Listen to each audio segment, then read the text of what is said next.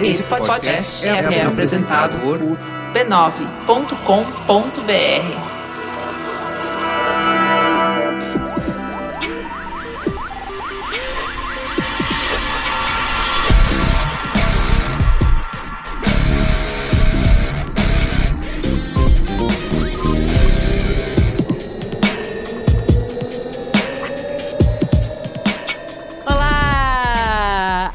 Aqui é a Juva Lauer, na última semana de golpe, galera. Esse dia chegou e essa vitória é minha, essa é nossa.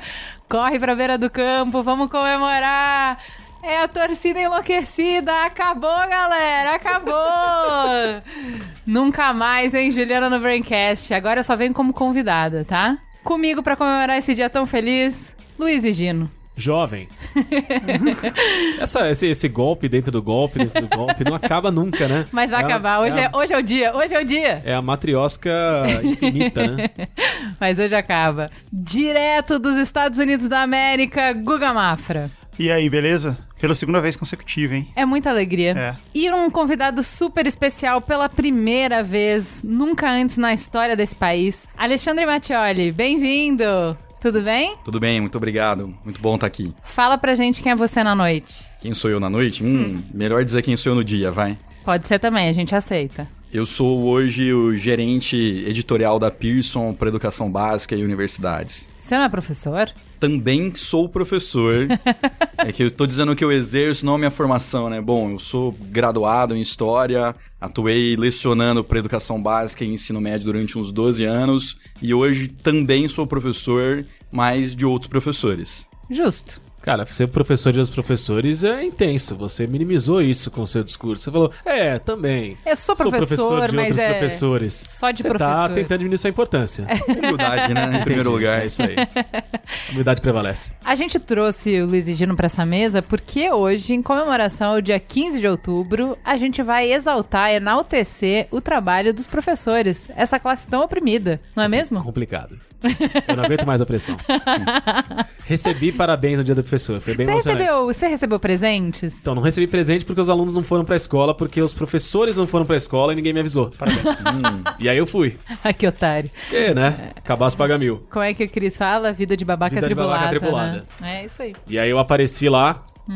Só que como eu tenho outras funções a desempenhar além de da aula, aí eu desempenhei minhas outras funções no dia. Mas nem os alunos estavam lá pra me dar parabéns, nem os professores estavam lá pra olhar pra mim, parabéns. piscar e fazer o cumprimento secreto dos professores. Olha, eu, eu dei presentes bem bonitos esse ano, personalizados, vasos de suculentas personalizados com uma corujinha linda, uma diferente pra cada professor, coisa fina, com muito amor. A Waldorf tá em alta, né? Ah, sempre, Tá né? aí, né? Tá plantado nos nossos corações. né? É, tá dentro da É gente, isso tá dentro aí. de cada um de nós. Vamos pra pauta, mas antes a gente precisa agradecer os patronos do Braincast e falar do PicPay. E como eu ousaria falar de PicPay tendo o Guga Mafra na mesa? Eu jamais faria isso. Eu tô e eu aqui. não vou atrapalhar como eu fiz no- na semana passada. Eu vou ficar quieta, eu não vou levantar a bola. Não, e eu vou te falar que agora tá mais legal, porque da outra vez eu tinha acabado de chegar. E agora eu tô há uma semana sem carteira na rua. Olha. Só- só fazendo o quê? Só usando o PicPay. Ah, tá demais. Cara, eu paguei a conta do bar com o PicPay. Fala se isso não é viver no futuro. Eu acho. Só Você viver num dorama. Você chega na- no bar e aí você fala, eu quero pagar com QR Code. Aí vai aparecer lá a opção, ele vai colocar crédito, vai colocar o valor que você tem que pagar, você vai escanear, você vai abrir seu aplicativo do PicPay, escanear o QR Code e a mágica acontece. E eu fiz isso tantas vezes e até agora eu não, não acreditei que isso acontece. Todas as máquinas Cielo, são mais de um milhão de estabelecimentos. É isso, cara. PicPay pra toda a vida. Isso teria me ajudado muito ontem que eu tive a capacidade de esquecer a carteira em casa, por exemplo. Então, você devia ter Olha usado. aí. Você devia ter Olha aí. usado, porque é só isso. Tem a maquininha Cielo, aceita PicPay. Mas o melhor é que com o PicPay você consegue entrar na Brancasteria Gourmet. Aí sim, né? onde tem conteúdo exclusivo todos os dias. Ah, não. Foi mal. Isso é no Google Cash. O que, que Brancasteria do Gourmet? Tem os melhores memes, tem as melhores conversas. A gente- às vezes a gente coloca uma foto pessoal da infância lá. O que mais acontece legal? Ah, os ouvintes sugerem pautas e a gente aceita a sugestão de pauta do ouvinte, porque a gente esquece de sugerir pauta. É maravilhoso. Então Esse você tipo de coisa pode. interessante. Então você vai em picpay.me barra Braincast e você assina o Braincast E você ainda pode ganhar um cashback de até 10 reais. É isso aí. E eu vou falar também da Pearson antes da gente entrar na pauta. A Pearson é a maior empresa de educação do mundo. Com seus programas, ela apoia iniciativas para alcançar estudantes em todos os países e ajudá-los cada vez mais a transformar suas vidas e comunidades por meio de um processo de aprendizagem avançado e eficaz. A Pearson é fonte de inspiração e inovação para educadores e entusiastas e quer convidar você para fazer parte de um importante debate sobre o futuro da educação. A gente não tá esquecendo de nada? Não, porque agora a gente vai pro momento, Faustão. Olha aí! Brincadeira! Chama que ele vem. Juliana Valauer, que semana pro Momento Faustão. Uma vez por ano eu vivo o grande momento que é participar da Ah, Brasil da Game Show. Da BGS. E lá eu vivo o auge da fama em toda a minha vida. Não é? Eu encontro sempre em torno de 14 a 15 pessoas que sabem quem eu sou. E Eu, eu tava entre elas. tiro foto com duas, autografo a camisa de uma. Entendeu? E chego, pra- chego em casa dizendo que não aguento mais. Basicamente é isso que acontece. Mas é sempre um grande prazer. Eu saio da BGS. Além de tudo, é interessante da BGS que assim, é uma feira de games que acontece anualmente no Brasil. E ela tem, apesar da gente saber que os jogos não têm idade, né? Que todo mundo tá liberado pra curtir os seus Inclusive o joguinhos. Frank Underwood, o presidente dos Estados Unidos. Todo mundo. É uma feira que tem um público mais infantil e pré-adolescente, twin, do que adulto, né? Então o que acontece de interessante é que passa aquela, aquele mar de 1,40m e aí sempre tem alguém com mais de 1,70m que fala Momento Faustão! Porque são só os adultos que escutam, já que o Braincast é um programa sobre Conteúdo adulto. Exatamente. Então vamos lá, hein? Eu tenho uma lista aqui, eu não vou conseguir ser tão carinhoso e atencioso com cada um deles, como costumo fazer, como é de praxe no momento Faustão, porque a Juliana já tá chutando o meu joelho aqui embaixo da mesa. Não tô, não tô. Então vamos lá, hein? Rapidamente lembrando de cada um de vocês e sem muitos comentários. Mas muito obrigado a todos que pararam na, na BGS, foi muito emocionante, eu gosto muito de vocês e eu realmente gosto de encontrar vocês e abraçar vocês, e mesmo quando vocês estão suados. Vamos lá. Pedro Constantini. Você foi o primeiro, um grande abraço. Marcelo Macia, encontrei na BGS 2017. É o neto do Pepe, o canhão da vila, é por onde anda. Agostinho Gonzalez, um grande abraço pra você. Fábio Carneiro, do Promobit. Fábio, é nóis. Leandro Meira, Leandro. Bruno Salazar. Fábio Oliveira, que tem um filho fotógrafo, que tirou a nossa foto. Ele falou: Filho, tira a foto aí com o amigo do papai aqui. Grande figura, e o filho tirou uma boa foto que eu vi depois. Rafael Fonteles, Gustavo Daquino. Yes! Parece que mora nos Estados Unidos, veio só pra Brasil Game Show. Só pra ver você. Encontrei ele, dei um abraço nele, foi muito interessante. Gustavo Daquino Mafra, um grande abraço. Josias Lawrence, um homem que falou: Meu nome é difícil e não é tão legal. E é Josias Lawrence. Falando, cara. É o melhor nome de todos os tempos. Inclusive, eu tô escrevendo um romance agora que o protagonista chama Josias Lawrence. Fernando Lodge. Grande abraço pra você. Marco Rodrigues estava lá também. Leandro Walter. Dimitri Moita, que é um nome interessante também. Felipe Abreu, de Sete Lagoas, fez questão de pontuar a presença dele como representante de Minas Gerais. Mário Bigode, que é também um comunicador, produtor de conteúdo. Leonardo Rodrigues e Agda Magalhães, os dois no fim da BGS, quase quando as luzes estavam se apagando. Momento Faustão, tava na fila para comprar produtos em promoção com grande desconto, que é o que algumas pessoas fazem na Brasil Game Show. Obrigado a todos vocês. Espero que eu não tenha esquecido de ninguém. O amor vencerá. é isso. E você, Guga, tem algum? Eu encontrei o Luiz e Gino lá na, na Brasil Game Show. Foi muito legal. Ele chegou pra mim e falou assim: Você não é o Guga Mafra? Eu falei: Eu sou. Você não é o Luiz e Gino? Ele falou: Eu sou. E foi muito legal. Foi isso que aconteceu. Foi, foi incrível. Tava indo almoçar, foi um grande momento. Gente, eu não tenho nenhum momento, Faustão. Isso é um pouco triste, me parte o coração. As pessoas não me conhecem, eu acho, na rua. É. Às vezes você não tá acompanhada de muitas pessoas, mas você tem a sua própria companhia. Né? E você pode pedir o seu momento de falsão pra você mesmo.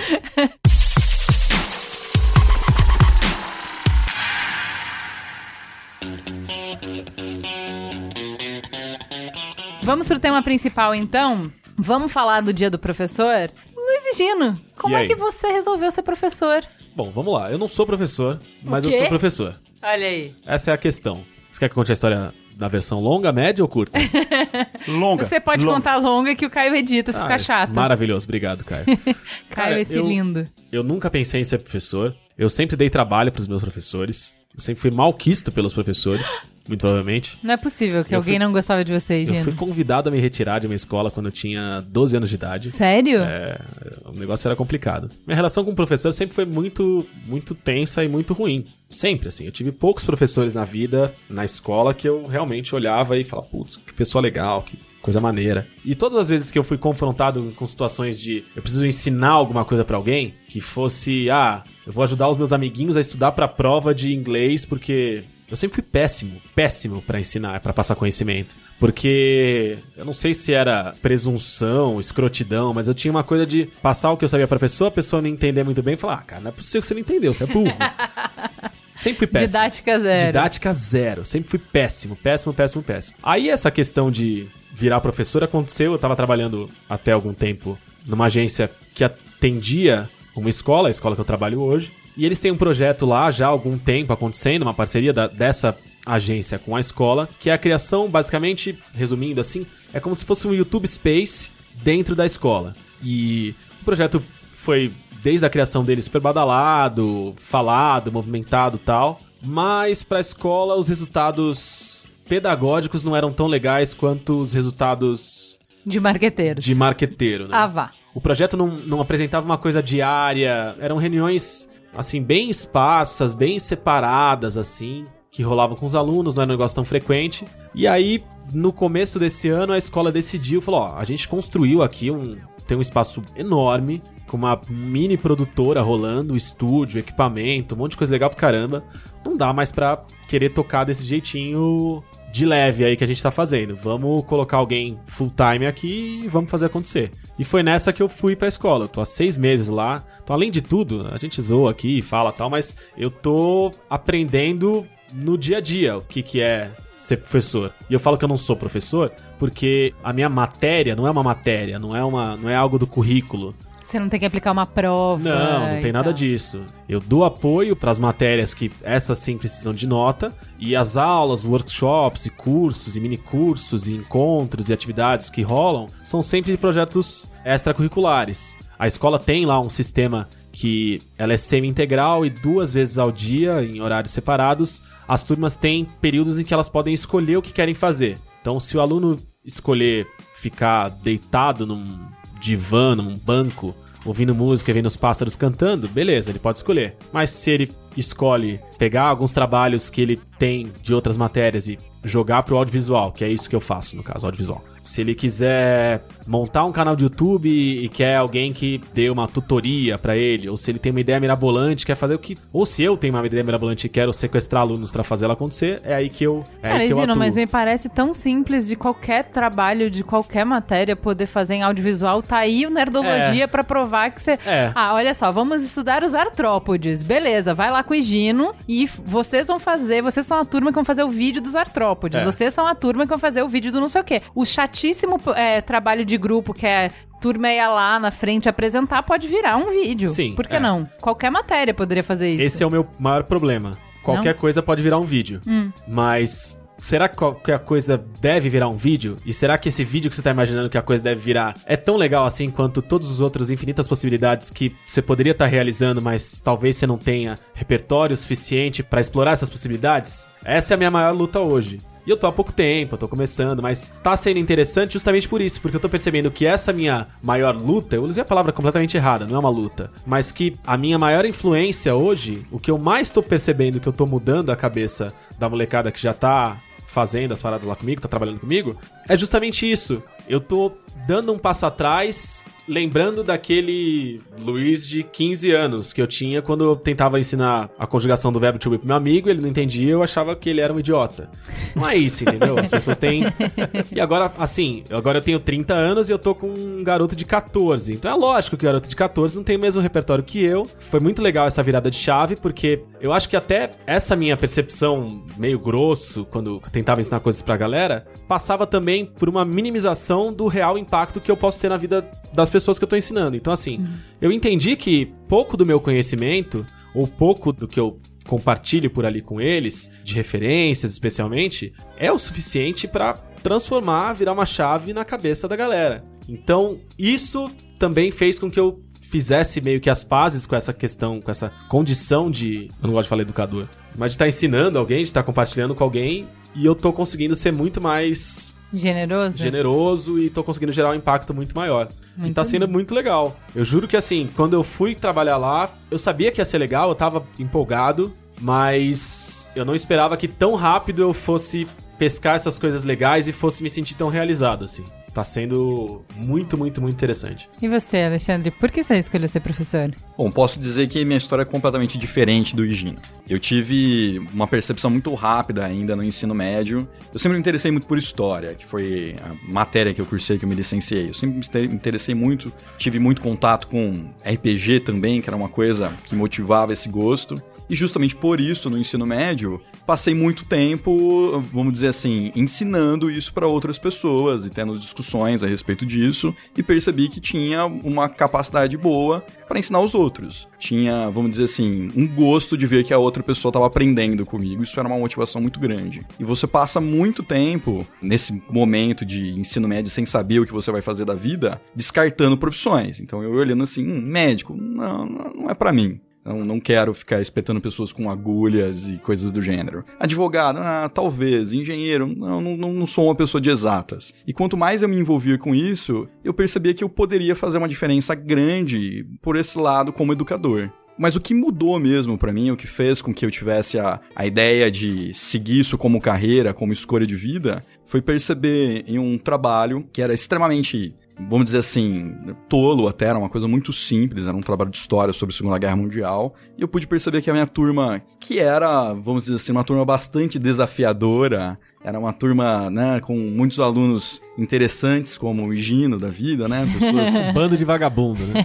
Tô tentando ser polido, mas é mais ou menos É, por aí isso aí. Era aquela galera assim, não era os mais brilhantes, os mais interessados, engajados, e eu fui lá fazer a minha pequena apresentação e quando eu pude perceber, tava todo mundo ali engajado, prestando atenção, fazendo perguntas. Tinham esquecido até da professora ali que tinha colocado um tema para isso. E ali na frente de uma turma de alunos, que eram os meus colegas, mas naquele momento, eu pude perceber que isso era uma coisa que eu poderia fazer pro resto da vida. E de lá, depois de feita essa escolha, eu não parei mais. Quando você fala que não quer ser chamado de educador, é realmente um peso grande que você coloca nos ombros É.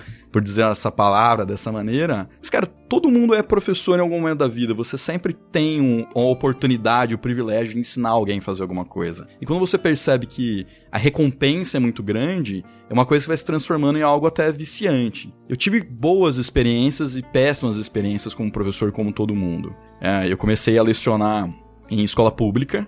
E mais ou menos uns três ou quatro meses depois, ainda estava cursando a universidade, fazendo o curso, eu consegui também um, um colégio particular. Então, vivi os dois mundos ao mesmo tempo. Uma educação pública que não tinha nenhum recurso, era extremamente difícil, os alunos com mil outros problemas que impediam que, que eles tivessem um aproveitamento maior das aulas, e um, um outro tipo de aluno totalmente privilegiado, que tinha todas as oportunidades, e consegui ver que dava para desenvolver coisas muito interessantes com os dois, ia lá, desenvolver alguma coisa com essa turma lá do colégio particular, aprendia, viu que funcionava, viu que era legal, tentava aplicar no público e vice-versa. Só que no final, um pouco, já que a gente tá falando do dia do professor, o que fica com você é quando. Eu já não dou aula já há sete anos, né? Tô em outra carreira agora, é, não leciono mais para educação básica, tô em outro ramo, mas eu vejo que tem aquele aluno que não esquece de você, que vai lá e te dá o feliz dia do professor, e sempre tem alguém que comenta o quanto que você foi importante na vida dessa pessoa, o quanto que você influenciou numa decisão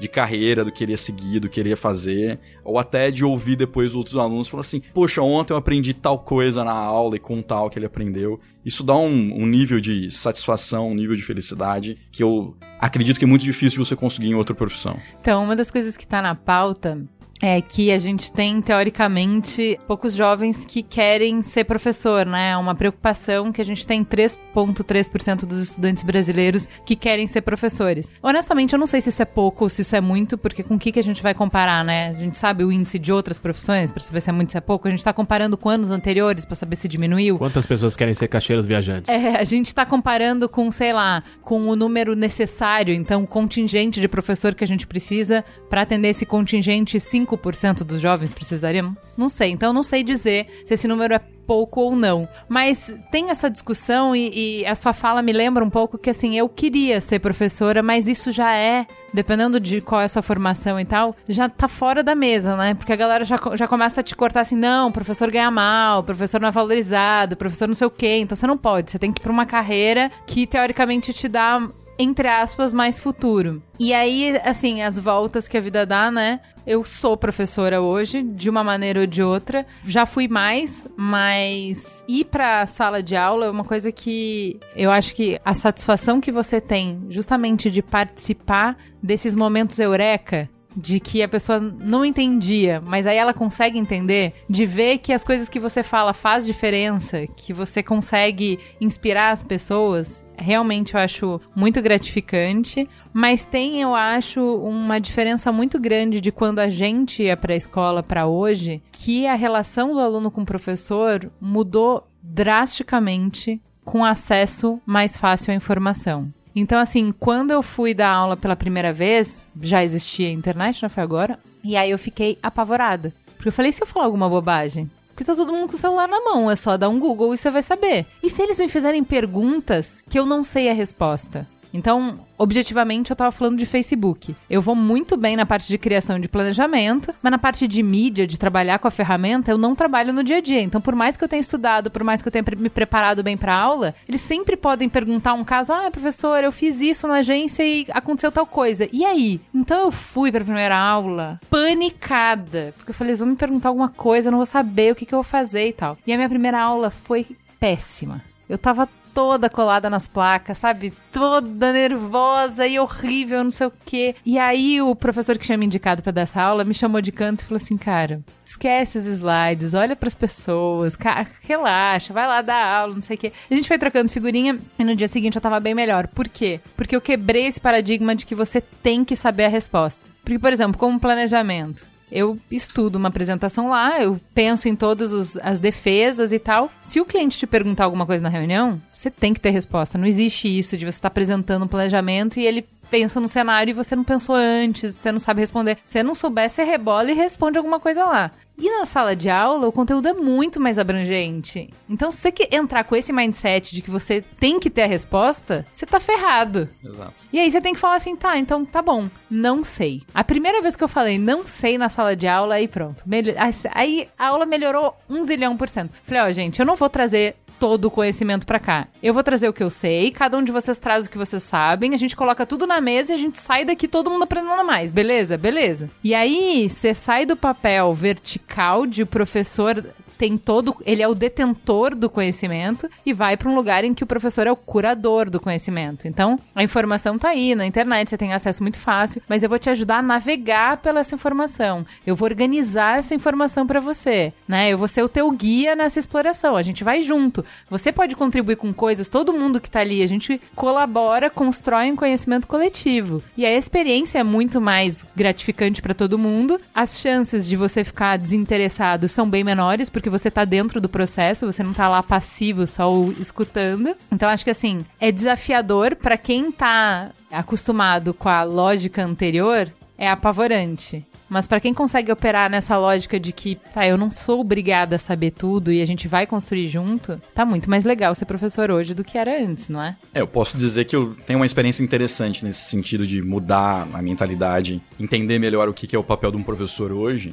por conta da Pearson. E aí, não é jabá não, mas foi algo que realmente aconteceu. Quando eu me formei, eu tinha Aí talvez tenha que desconstruir alguns mitos que a gente tratou antes para poder chegar nesse ponto. Primeiro assim, o número de professores vem diminuindo a intenção de pessoas procurando o curso. Então a gente sabe a gente consegue medir, mensurar que o número de interessados vem caindo porque o número de inscritos para prestar vestibulares para cursos de licenciatura vem caindo ano a ano, representando um número muito menor do que era há 5 anos atrás, há 10 anos atrás. Então é um dado bem objetivo, enquanto determinadas profissões mantêm o mesmo nível de inscrição e outras profissões vêm ganhando mais interesse, vamos dizer assim. Isso tem muito a ver com a representação que a sociedade faz do professor hoje, que é uma coisa que tá aí, a gente pode discutir muito sobre isso. Quanto o professor ganhar mal também é muito relativo, porque a gente tem que falar sobre onde você leciona, em qual região do país, é, que tipo de colégio que você leciona, qual segmento, qual disciplina. Você tem professores desde educação infantil até professores de pós-graduação. A carreira universitária ainda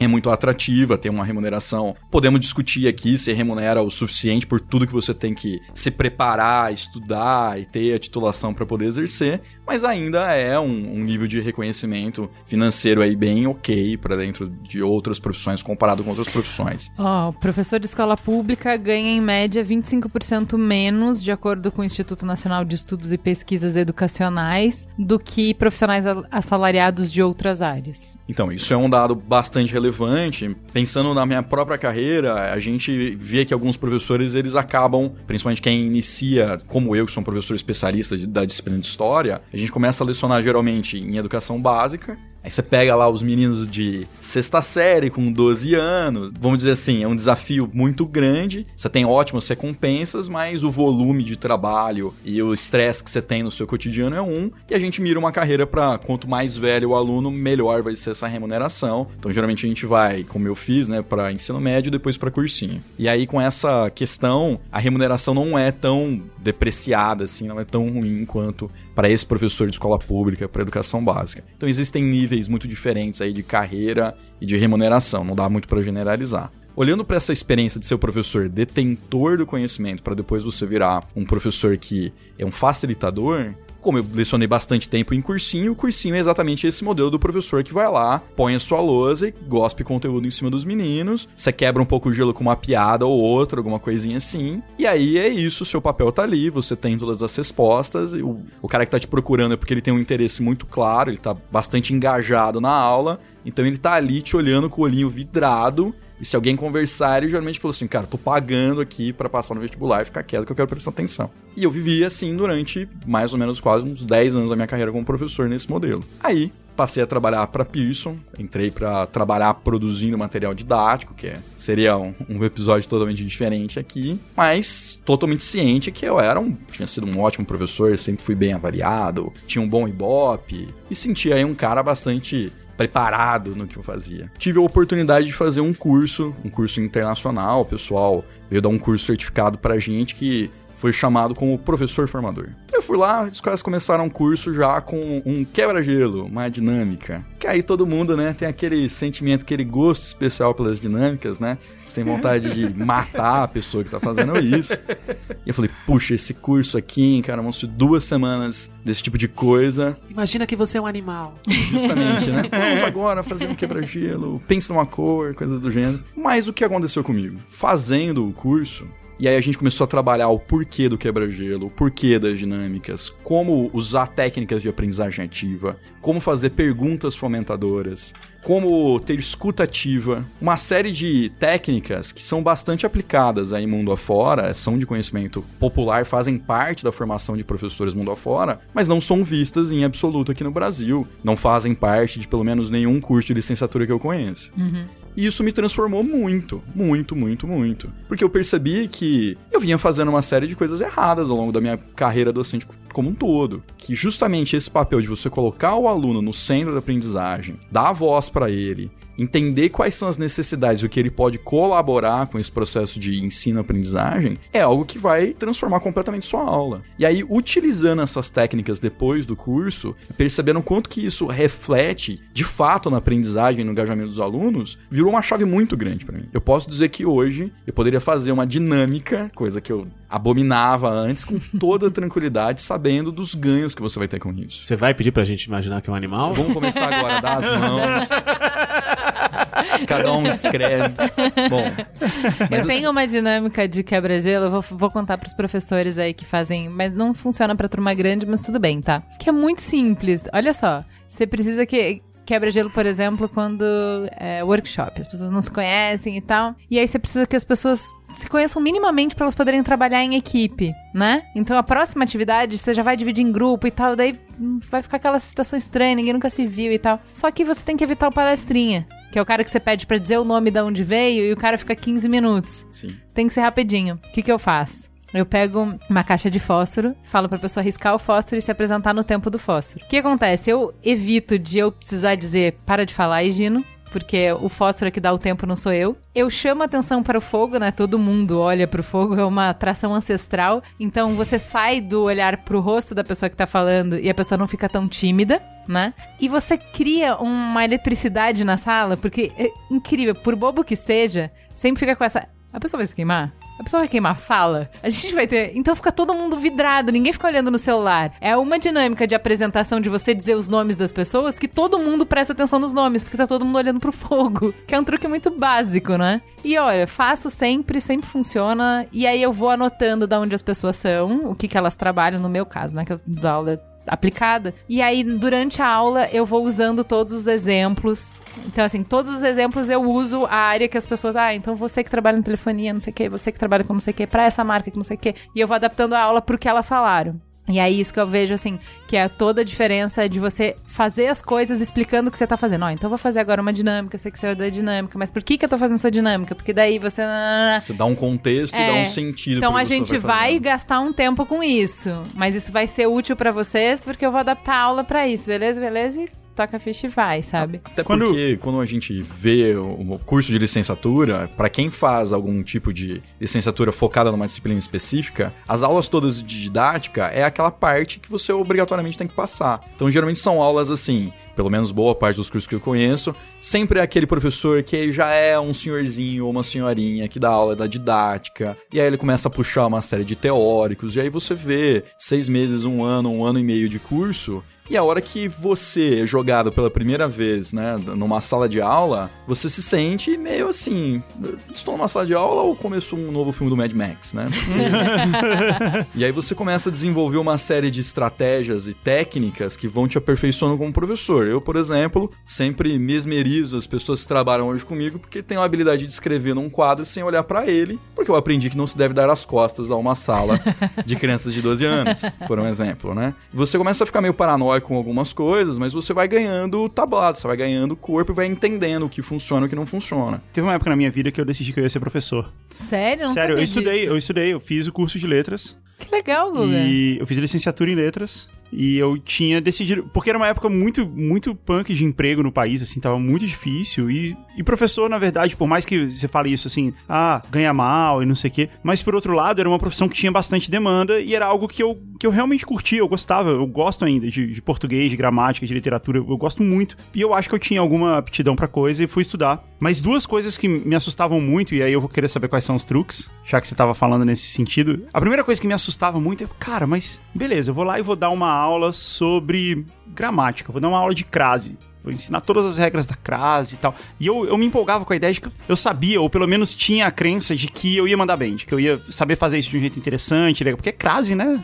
É. Mas eu fazia, eu sabia que eu ia fazer isso de um jeito interessante, ia dar exemplos legais, ia fazer a galera decorar, ia, sabe? Eu sabia que, eu- que eu ia ser capaz de fazer isso. Ou pelo menos acreditava nisso. Mas eu pensava assim, cara, beleza, eu vou fazer a primeira aula de crase e vai ser legal. Mas depois eu vou ter que dar essa aula, tipo, 600 vezes, a mesma aula, várias vezes. Nunca é a mesma aula. A ideia de ficar repetindo, sabe, o mesmo conteúdo, eu ficava, putz, uma hora eu vou ficar muito de saco cheio, vou querer morrer disso aqui. E a outra coisa que, me- que você falou aí das crianças de 12 anos, isso me incomodava bastante também. Beleza, eu vou me formar professor, mas eu não vou dar aula na escola incrível onde tá todo mundo querendo aprender. Eu vou dar aula, eu lembro de como era. Ainda mais na aula de crase. né? As pessoas querem te matar. Como é que vocês lidam com isso, assim, de, de primeiro tá com um público tão hostil que não tá lá pra te ver. e segundo, pra lidar com essa repetição, assim, de falar o mesmo assunto todas as vezes e tal. Quanto a dar a mesma aula, isso é algo que na verdade não acontece, porque você pode dar a aula do mesmo assunto, agora exatamente a mesma aula, a aula ainda tem aquele momento, vamos dizer assim, mágico da apresentação ao vivo da coisa, que é aquela coisa que depende muito da plateia, depende muito de quem é o seu aluno, quem tá. Plateia é ruim porque seria passivo, mas assim, quem é o público com quem, com quem você vai interagir. Você prepara a sua aula sempre. Então, a aula que, usando aquele exemplo da quinta série, né, do desse aluno mais novo, a aula do quinto ano A não é igual ao do quinto ano B, apesar do conteúdo ser o mesmo. Porque você vai ter interlocutores diferentes, estratégias diferentes, você vai precisar lidar com perguntas que vão surgir. Quando você dá várias vezes a mesma aula, você começa a perceber que esse mesmo conteúdo, ele bate diferente dependendo do aluno com quem você está tratando. E você começa a perceber também os momentos que você precisa esclarecer mais um ponto porque vai aparecer uma dúvida, outra maneira de explicar o mesmo conteúdo, outra estratégia. Vou dar um exemplo bem bacana também que já, já aborda um pouco essa questão do seu público não ser o mais receptivo possível.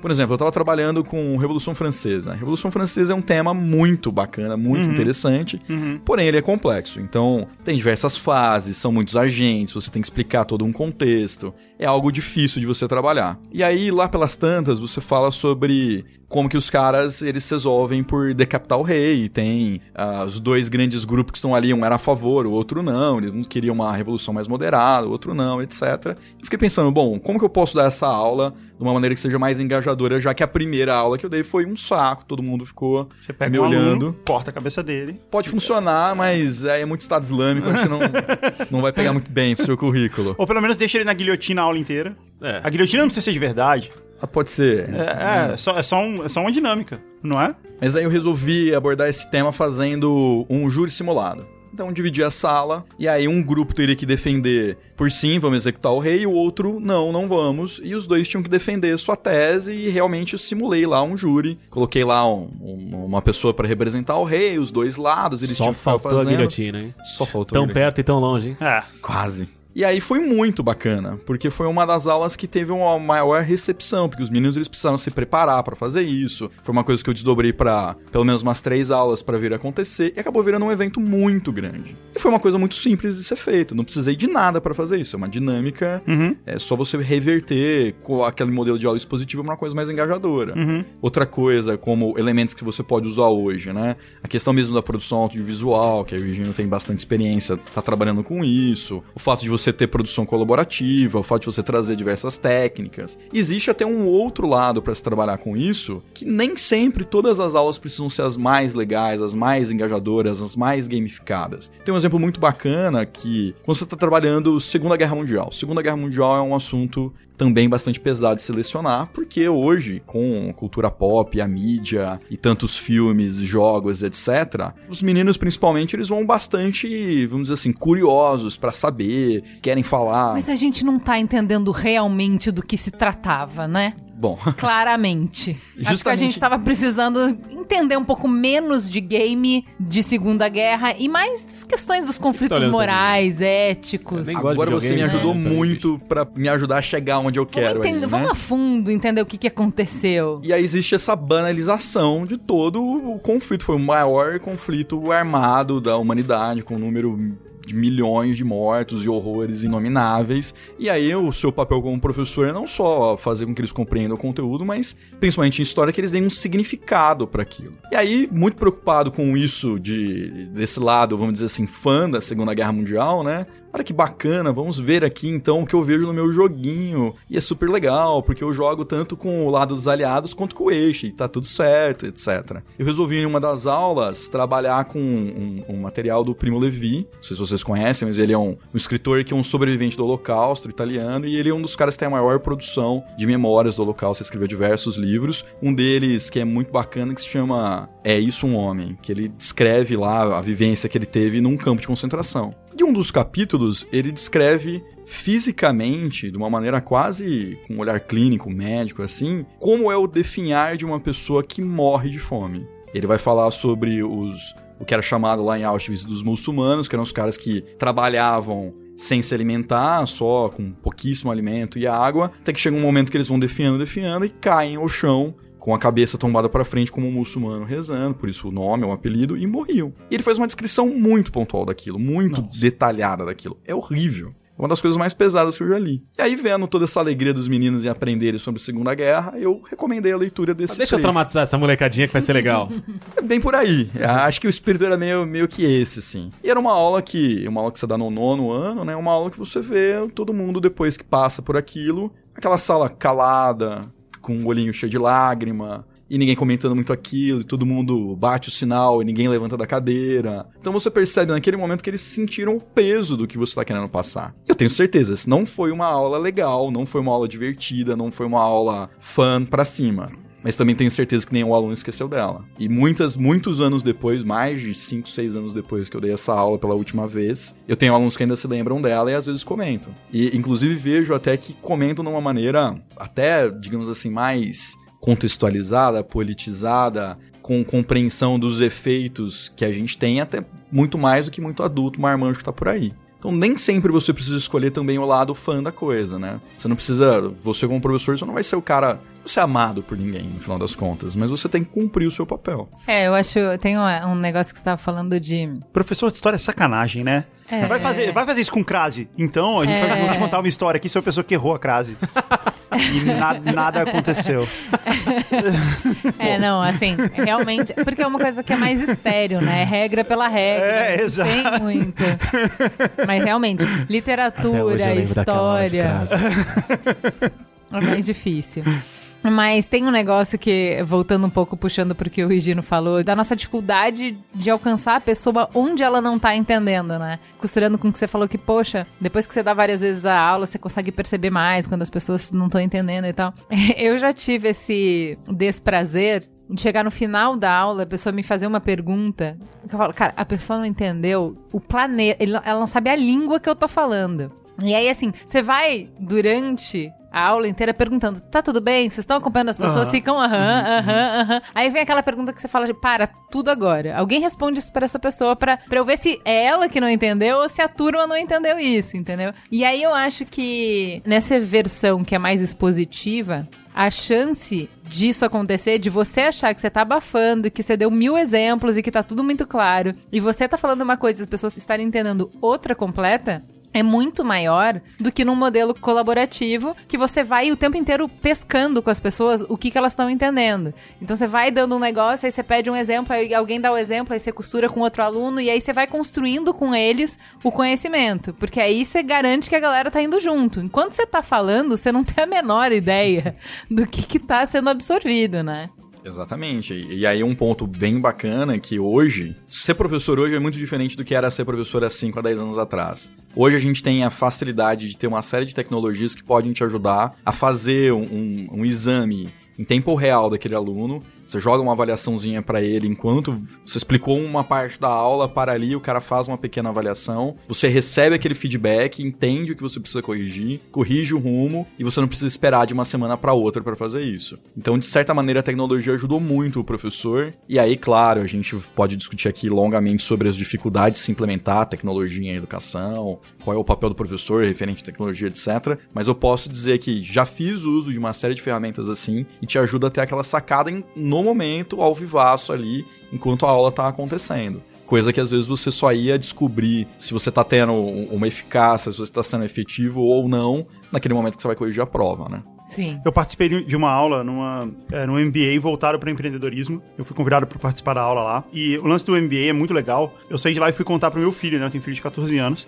Tava contando para ele como é. E ele falou assim: pô, bem que as nossas aulas podiam ser assim, né? Porque a aula é uma coisa bem comum de MBA, que é, a aula é um estudo de caso. E é voltado para empreendedorismo, então não é assim, estudo de caso da IBM, tá? é de empresas menores. E aí ele tava contando a história de uma empresa fabricante de móveis, móveis de, de piscina, assim, móveis de área externa. E eles tinham um, um depósito, né? Um, um armazém que pegou fogo. E eles perderam todo o estoque deles e precisando entregar um monte de encomendas e etc. Eles perderam todo o estoque deles. E aí o legal foi que o professor começou a perguntar pra sala: e aí, o que, que você faria? Como é que você ia ligar- lidar com a parte do dinheiro, da parte econômica? Tá, agora. E, e aí, assim, tinham vários. Era interdisciplinar, então tinha um professor de contabilidade na, na sala. E aí ele fazia as perguntas primeiro. Tá, você. Como é que vocês vão colocar isso no livro? Como é que vocês vão contabilizar isso? Como é que vocês vão contabilizar receber o seguro? Como é que. Aí, tá, esse foi um. Aí veio o professor de administração. Como é que você vai falar com o cliente? Como é que você vai lidar com a logística? Como é que você vai atrasar o, o negócio e tal? Aí depois veio uma outra professora de liderança e recursos humanos. Como é que você vai falar com os funcionários? Como é que.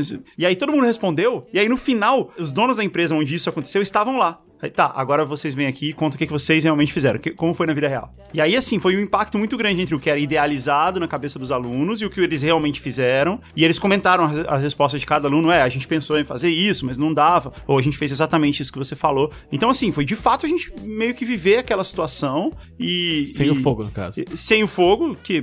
Mas teria gente- rolado se a Juliana fosse a professora. mas sabe Sim. o que rolou? É- Piromaníaca. Mas sabe o que rolou? Eles maquete. colocaram, eles colocaram no telão a reportagem que passou no jornal local de quando pegou fogo. Então até, até o impacto, assim, de ver o negócio pegando fogo, sabe? As pessoas saindo correndo e tal. Até isso rolou. E foi bem legal, assim, porque você realmente conseguiu se, se aprofundar no- na experiência e dar ideias e tentar resolver o problema e ver como ele foi resolvido. Uh, Assim, foi, foi realmente uma dinâmica, né? Pegar a palavra que você falou no começo. E que funcionou, assim, que trouxe a solução dos problemas na hora. Foi muito legal. Então, eu queria puxar isso para a gente falar um pouco sobre quais são as habilidades que o professor precisa ter agora para justamente preparar os alunos para esse novo cenário. Então, eu acho engraçado quando a gente fala, ah, não, porque agora não é só conteúdo, porque o professor também precisa estar apto a ajudar os alunos a desenvolverem é, habilidades psicossociais e tal. E às vezes parece uma coisa muito fofinha, que assim, ah, eu quero que o, o Higino, ele não tem que ser só inteligente, mas ele tem que saber lidar com seres humanos, né? Como se fosse uma coisa cirandeira, borda uma, é, um negócio de crochê. E, cara, qual é o ponto? É, o que eu acho assim, a gente tem cada vez mais cenários complexos e de mudanças muito rápidas. Então, a gente não consegue mais, no mercado de trabalho, responder os desafios que a gente tem sozinhos. Então a gente tem que necessariamente atuar em equipe. O exemplo que você deu é claro. Tipo, eu sou ótimo técnico de contabilidade. Eu vou olhar para as questões com um olhar contábil. E aí eu vou falar, cara, é simples, é só fazer isso, isso e isso. Aí o cara do RH fala, mano, você vai me foder se você fizer isso. Você quebra a porra da empresa que eu não tenho um funcionário no dia seguinte. Aí o cara do financeiro fala, cala a boca os dois, porque não é isso. E assim, sempre você vai ter numa empresa, numa situação real, num hospital, numa escola, onde for, equipes multidisciplinares, com olhares diferentes. Então as questões são complexas e você tem que aprender a trabalhar em conjunto, a fazer junto, a, a acomodar visões diferentes, diversidade de não só da área que você tá vendo, mas assim, eu tenho uma competência diferente da sua. Então assim, a gente vai ter jeitos diferentes de abordar o problema e a gente vai ter tempos diferentes, respostas diferentes e a gente tem que conseguir combinar tudo isso. Então é um desafio grande para os professores que estão formando os novos profissionais que eu não resolvo com simplesmente dar conteúdo. Então os professores têm que mudar, a aula tem que mudar para eu entregar as competências que essas pessoas precisam para a vida, para não dizer para mercado de trabalho, para não ser babaca, para vida, para viver, Aham. né? É, quando, quando eu tava nessa aula, pra mim foi incrível, porque eu fui pra lá assim como um empreendedor, como alguém teoricamente capacitado pra fazer essas coisas e tal. E, e, assim, eu já vivi situações, não incêndio, mas já vivi situações de crise, mas a aula de recursos humanos, por exemplo, pra mim foi explodidora de cabeça, porque eu não ia fazer nada do que ela falou ali. ela falou assim: você tem que cuidar dos funcionários, você tem que pensar nisso, tem que pensar. Eu não ia pensar em nada disso. Eu não ia, porque eu não ia enxergar o problema por esse lado. Eu ia enxergar o problema pela logística, sabe? A gente precisa resolver isso aqui, precisa de outro warehouse, Sim. precisa de outro estoque. Eu realmente não ia levar pra esse lado, não, porque não é natural pra mim. Então eu aprendi pra caramba, assim, uma aula, uma única aula de duas horas, três horas. Eu aprendi pra caramba, assim, e foi muito legal trazer essa visão. Então, mas é, é, um- é uma nova abordagem que a gente tá vendo que, assim, é, tá sendo cada vez mais exigido dos professores, que é de oferecer conteúdo no contexto, Exato. né? Então, assim, não basta você... Ah, É. Quando você fica falando de RH, uma aula de eu RH, ia- porque eu- você eu tem... ia dormir, Você ia é. dormir. Exato. Agora, dentro de um contexto em que aquela ferramenta, ela vai ser útil, você absorve aquilo, Uhum. né? Eu acho que esse é o principal ponto hoje, né? Quando a gente fala que o professor não é mais o centro do processo e você coloca o aluno no centro e você começa a prestar atenção no aluno. Coisa que antes era o que o Higino estava dizendo que fazia com 15 anos, né? Eu ensinei, você não aprendeu porque você não quis. Ou porque você não pôde, ou porque você não consegue. A partir do momento que você começa a prestar atenção no aluno e colocar ele como protagonista do processo, essas coisas começam a mudar. Quando você pensa em contextualizar o que está sendo ensinado e deixar de ser um conteúdo teórico e começar a falar da aplicação daquilo, tudo fica mais fácil porque você, hoje no Brasil, o maior problema é que a nossa educação ela é preventiva. Então, na dúvida, não sei o que você vai precisar pro resto da sua vida, não sei o que você vai fazer da sua vida, então aprenda tudo. E aí, esse aprenda tudo, eu tô te entregando uma série de coisas que você não sabe exatamente para que serve, você sempre tem aquela sensação de que não vai usar ou não vai precisar, Ou se tá sendo mais, mais raso, do que, do que a pessoa gostaria ou, ou gostaria de aprender. E aí depois, quando você é um adulto, você começa a perceber que deveria ter prestado atenção numa série de coisas, que você deveria ter aprendido uma série de coisas, que hoje te faz falta. Você falou, puxa, eu até vi isso, mas não, não aprendi. Gente, a aula de custos no curso de administração era uma aula muito chata. Muito chata. Primeiro estágio que eu fiz, o dono da empresa era uma empresa pequena e aí eu entrei bem na época de repensar produto, fazer produto, desenhar produto e tal. E aí tinha que precificar. Aí eu fiquei descaralhada das cabeças. Eu falei, ai, não vai dar, é muito difícil demais, difícil demais. Então, assim, ai, ai, mas isso se na faculdade tem isso, imagina com 12 anos, é assim, você não quer mesmo, você não, não vê a aplicação, tá muito distante, muito distante essa ideia de colocar as coisas dentro de um contexto, trazer mais para a realidade, já é algo que vem sendo mudado há bastante tempo. Tá aí o Enem para provar isso, que começou a contextualizar uma série de coisas e trazer uma série de aplicações, vamos dizer assim, mais dentro da realidade. Depois, ao longo dos anos, isso foi se perdendo, inclusive a gente tá indo mais para um outro caminho, mas é uma outra discussão. O ponto principal é que quando você explica por que, que você precisa aprender crase ou fazer, sei lá, conta de fração ou qualquer outra coisa que você não tá entendendo. Gente, matriz. Sabe quando eu fui entender o pra que que era matriz? Porque a gente aprende na escola de um jeito muito retardado, matriz, né? É, terrível. Não, é só uma regra. Você uhum. consegue seguir uma regra? Consigo. Então faz uhum. uma. Ó, eu vou te ensinar. A regra é essa aqui. Aplica essa regra. Apliquei. Um computador faz isso melhor que eu. Uhum. E não, não existe um contexto de o que, que era isso e tal. Na aula justo de logística. Aí você aprende. Eu vi pra que que era matriz uhum. aquilo. Falei, meu Deus, que incrível. Olha que legal, uhum. matriz. Pô, e proporção, então? Razão e proporção. Na empresa, na, na Bubox e na Amazing Pixel, eu cansava de dar aula de razão e proporção. Ó, a gente vai ter aula de matemática.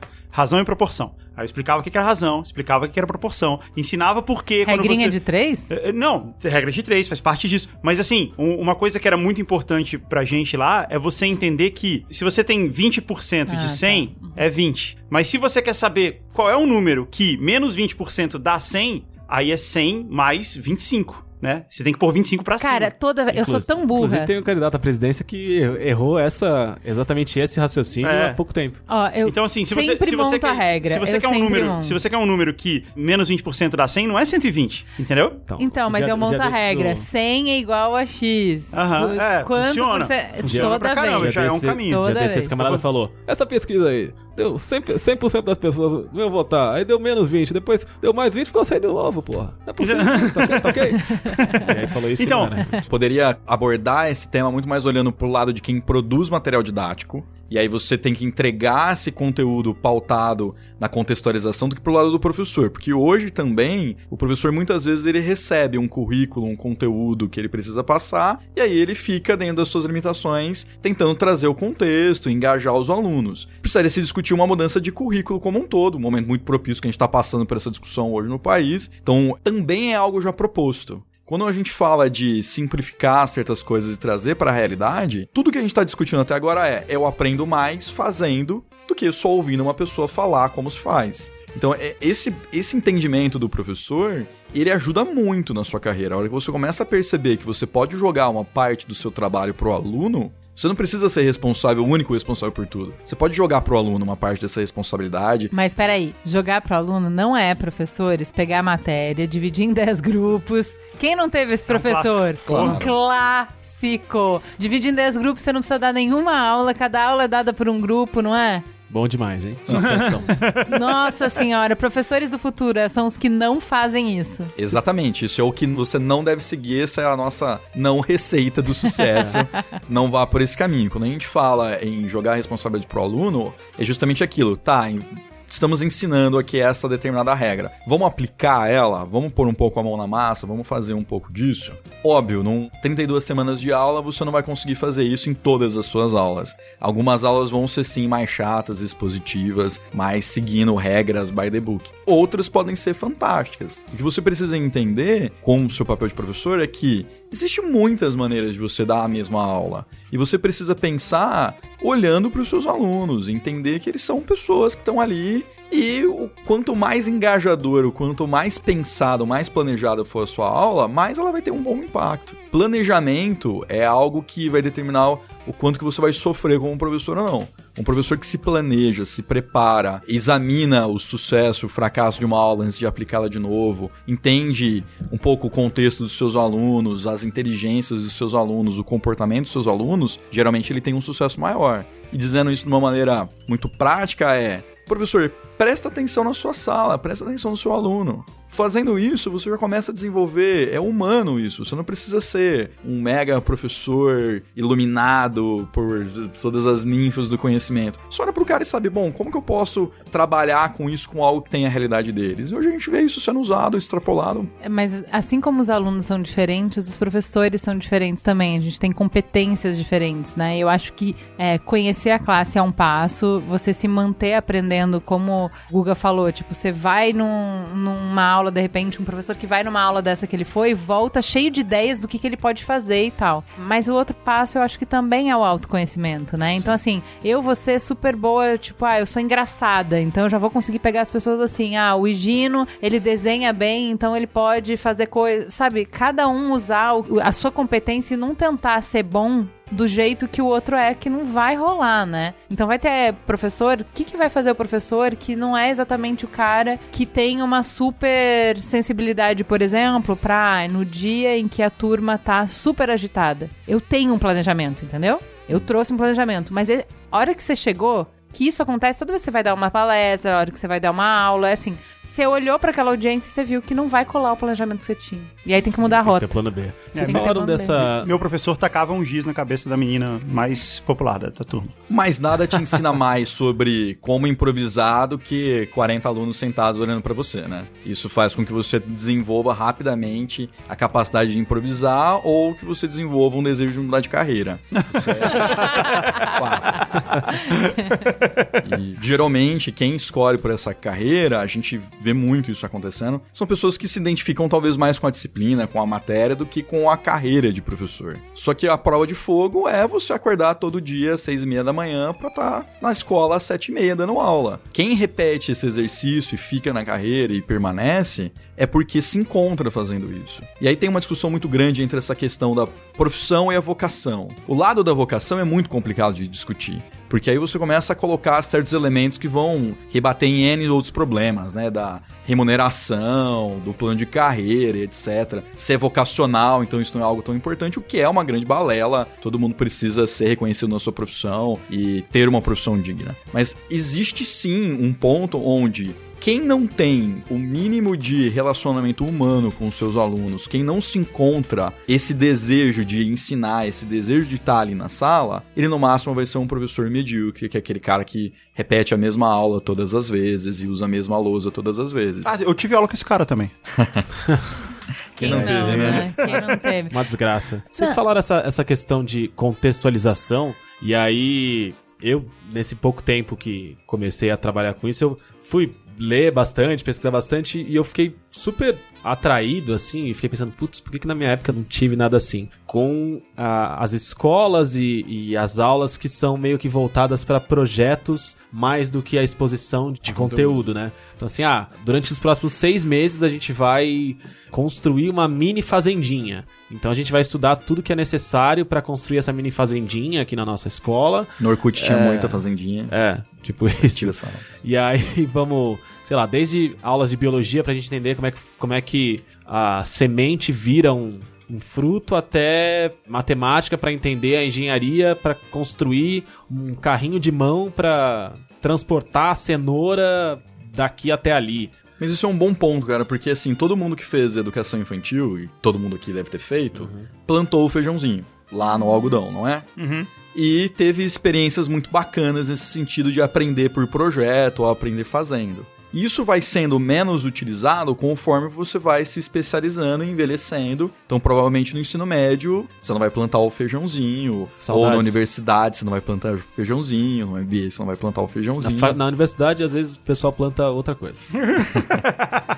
E aí, dependendo do curso, né? Principalmente quem é de humanas, plantou muito por aí, né? Que é melhor que comprar, pelo menos. É, a gente vê que essa questão de aprender por experiências, por pôr a mão na massa, por viver o que você tá fazendo, ela vai se diluindo conforme você vai supostamente amadurecendo. E isso é um conceito que está sendo invertido hoje, porque todo mundo concorda, todo mundo percebe que um ponto é inegável, todo mundo que tá aqui nessa sala vai viver isso pra sempre, não tem o que fugir, é o futuro, é esse que é. Você nunca vai parar de aprender mais. Isso é um, é um ponto que a gente já passou por ele. Isso era uma coisa de 50 anos atrás. O cara ia lá, se formava numa determinada profissão e ele ia exercer essa profissão para sempre, até ele se aposentar. Se aposentar também é uma coisa que não vai acontecer mais, mas isso é uma outra discussão. E é isso, você aprendia, aplicava e acabou. Hoje, essa certeza não existe mais todo mundo vai ter que continuar aprendendo para sempre. Então, é mais importante hoje ensinar um aluno a aprender do que uma determinada regra, um determinado conteúdo. Ensinar a aprender é a grande tendência. E já foi comprovado que você aprende mais executando, pôr a mão na massa, fazendo, se envolvendo. Então, é uma tendência meio que irreversível. E com conexão emocional, né? Porque eu acho isso também é uma coisa que é. Como os universitários, por exemplo, que a gente citou Isso, aqui, muita conexão emocional. Eu citei, acho que no último Braincast, meu farol aceso, foi a série Merli, que tem um monte de gente vendo, indicando e tal, que é de um professor e assim, onde ele brilha é justamente porque ele tem interesse pelos alunos. Ele dá uma aula legal, ele dá uma aula provocativa, ele sai da sala e vai pro mundo real e não sei o que, vai. Mas só cola e só existe um ganho de aprendizado mesmo, de desenvolvimento, porque os alunos têm uma conexão com ele, porque ele se importa de verdade com aqueles alunos. Então, assim, é, a gente falou, acho que no primeiro programa que a gente fez com a Pearson, que era sobre tecnologia e ensino, como a gente sempre fica esperando que a tecnologia vai fazer, vai substituir o professor, isso nunca vai acontecer, porque tá entranhado no nosso processo de aprendizagem a conexão humana. Uhum. Então, no final do dia, a gente vai falar, ah, o professor do futuro tal, tem um monte de metodologia que muda e tal, mas no final do dia a gente precisa se conectar com os alunos. Claro. Né? No final do dia você precisa que eles se importem, e para eles se importarem tem que ter conexão, não adianta. É isso que você falou. Por que, que eu vou me importar com crase? Eu gosto desse professor, eu gosto dessa aula, eu gosto dessas pessoas, a gente tá no lugar que a gente gosta, a gente vai fazer uma coisa juntos. E, e o trabalho que a gente vai fazer juntos hoje é a gente não sabia crase e no final do dia a gente vai saber. São só uh! 11 regras, não é tão difícil. Olha aí, no final desse fique até o final que o Guga vai ensinar Aguarde. vocês a crase. A musiquinha da crase com o Guga Mar. De hoje não passa, hein?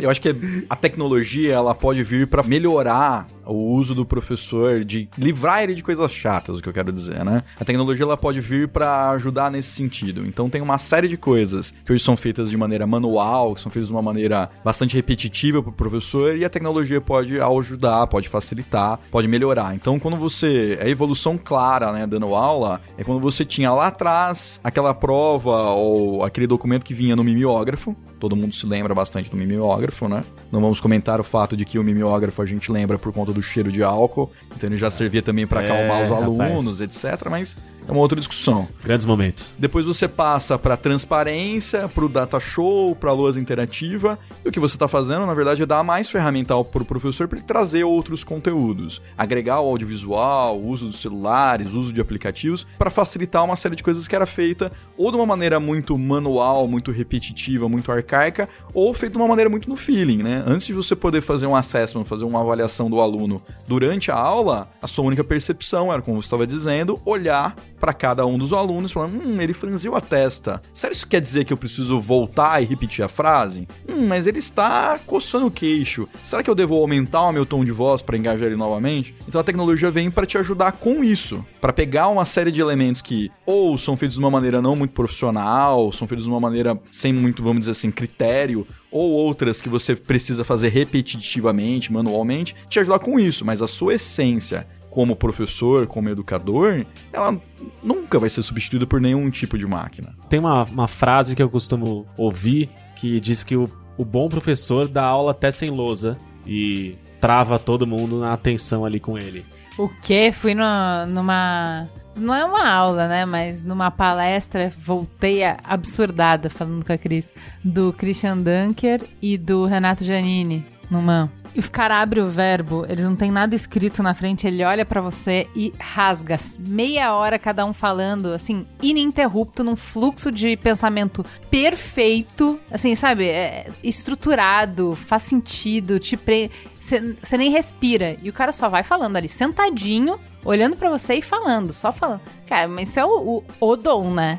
Você não vai ter todo mundo que chega nesse nível. Mas é por isso que eu acho, ah, então tá bom, eu não não vou conseguir chegar nisso aí, então eu vou desenhar, eu vou pular, eu vou inventar música, eu vou fazer trabalho em grupo, eu vou fazer dinâmica, eu vou. Vamos com as ferramentas que a gente tem, entendeu? Acho que nem todo mundo vai ser eu- o cara é o orador, o cara é. Não, tem gente que não vai ser. E mesmo assim pode ser um super bom professor. Mas aí que tá, quando a gente fala tecnologia, automaticamente a gente pensa em alguma coisa que tenha um processador e uma telinha e coisas assim. Quando se trocou do giz branco pro colorido, foi um avanço tecnológico. Você poder usar cores para diferenciar o quadro. Isso já foi uma tecnologia. O trabalho do professor é tentar olhar para a tecnologia não como algo que vem para desafiá-lo, substituí-lo, intimidá-lo, mas como uma ferramenta. Como qualquer outra ferramenta, como o giz colorido, como o mimeógrafo. É só isso. Retroprojetor. Isso é uma coisa que tinha que voltar. Retroprojetor. Tinha que voltar. Era, era muito melhor. É tão avançado que começa com retro, né? É. Fantástico. Um dia desse uma professora veio perguntar pra mim se eu tinha um,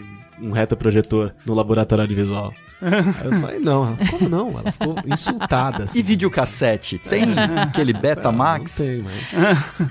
Escuta, eu quero terminar o programa com cada um fazendo uma homenagem, falando, lembrando de um professor por quem nutre um profundo carinho que fez a diferença na sua vida. Cara, Luiz e Gino. Esse professor era foda. Guga Mafra, faça sua homenagem a um professor. Quando eu tava na faculdade, eu tava num momento muito fugido de grana da minha vida, assim, tava muito, era muito ruim, eu não tinha, eu não tinha dinheiro pra fazer as coisas da faculdade, eu não tinha dinheiro pra xerox, eu não tinha dinheiro pra ir pra faculdade, é, eu não tinha dinheiro pra pagar a faculdade, não paguei durante muito tempo, depois, depois eu tive que ir lá negociar. Era um tempo bem punk, assim. E os professores, eles me achavam meio chorão, assim, tipo, ah, tá, todo mundo tem problemas, entendeu? E eu tinha que lidar com isso, e aí tinha essa professora, que era a professora Maria Alzira, que foi a minha orientadora do TCC no fim das contas, é, lá na Universidade em Morumbi, não sei se ela tá lá ainda.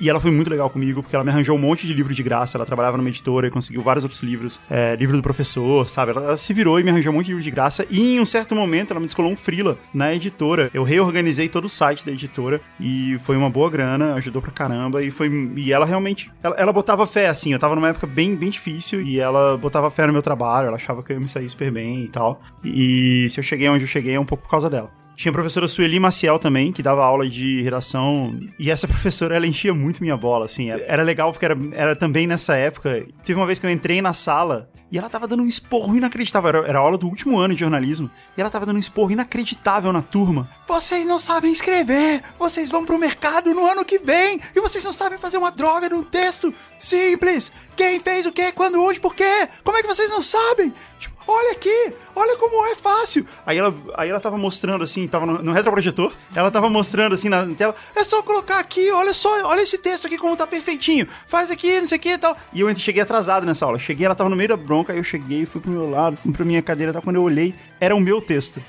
que ela tava dando como exemplo. É assim que tem que fazer, igual o Gustavo. E aí todo mundo me olhou assim com uma cara muito puta, assim. eu...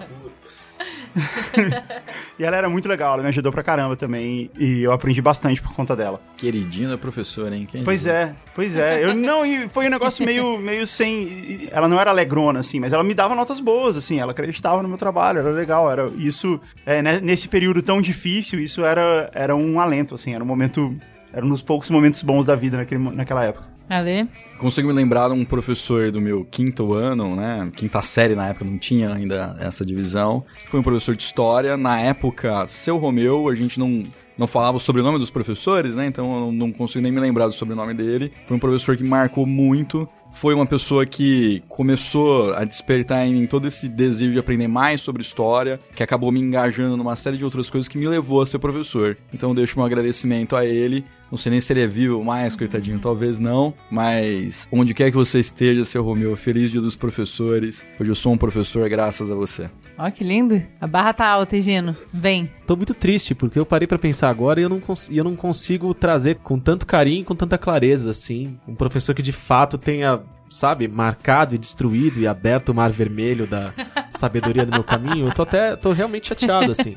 Eu consigo lembrar de alguns exemplos, e assim, eu vou falar de uma que foi uma professora de literatura, final do ensino fundamental, sétima, oitava série, e acho que ela repetiu também a- as matérias durante o ensino médio. Que assim, era, era um período em que eu tava de mal da vida com a escola, eu tinha acabado de ser convidado a me retirar de um colégio e fui pro outro super desgostoso, e eu continuava tendo várias crises com os professores, eu achava a escola como um todo um porre. Eu era apaixonado por literatura, mas não super aficionado pelo que o currículo escolar trazia de das obras clássicas brasileiras, etc e tal. E essa professora foi uma das únicas professoras que eu tive nessa época que, que ela viu esse meu interesse em, em literatura e ao invés de, como outros fizeram, de querer jogar isso de lado e me trazer só pro currículo, ela entendeu aquilo, me incentivou. Costumeiramente ela me usava como exemplo em sala de aula, como ó, olha alguém aqui que é de fato apaixonado por livros e olha o tanto que ele lê, o tanto de conhecimento. E ela trazia até algumas atividades para dentro das obras que eu gostava.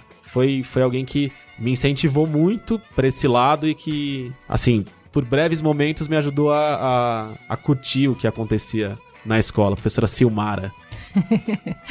Olha, eu é Que difícil. desgraça, né? Que triste, né? É, é triste. Eu tive muito professor, assim, que eu, eu amava a escola. E aí eu, só depois de adulta, eu fui descobrir, tem pouco tempo que eu fui descobrir que né, essa experiência não era exatamente comum pra todo mundo. Eu tinha, por exemplo, a professora Flora de matemática, que sempre preparava atividade extracurricular pra quando eu terminava as coisas, pra eu ter outras coisas pra fazer, sabe? Então, ela trazia problemas, vários problemas e tal, pra eu ir fazendo quando eu terminava as coisas e tal. Eu achava isso muito legal, assim, porque é o, é o problema oposto, assim, que é se você consegue correr mais. E aí tudo é muito chato, né? Porque Tem não tem os outros, né? estímulo, né? Não, porque não por esperar os outros, mas porque não tem estímulo, porque você nunca é desafiado, porque nunca. Então ela fazia isso, ela sempre procurava uns problemas de matemática, umas coisas de lógica super difíceis para que eu ficasse um tempão naquele mesmo problema e não conseguisse encontrar, então para eu ter desafios, né? Então foi uma professora que se preocupou com isso, porque normalmente pro professor esse aluno é só o chato, entendeu? Tipo, cara, você já entendeu, deixa eu dar atenção para quem realmente precisa. Você é egoísta, né? É, exatamente. Tipo, pô, eu tenho problemas maiores, entendeu? Você, você já tá resolvido. Então a- era muito generoso da parte dela pensar em, tipo, trazer alguma outra coisa pra que eu me desafiasse. Foi. foi Ou ela era extremamente competitiva e ficava te jogando os problemas, falando, ah, esse aqui ela não vai Ela conseguir. não vai conseguir. Poxa, de novo.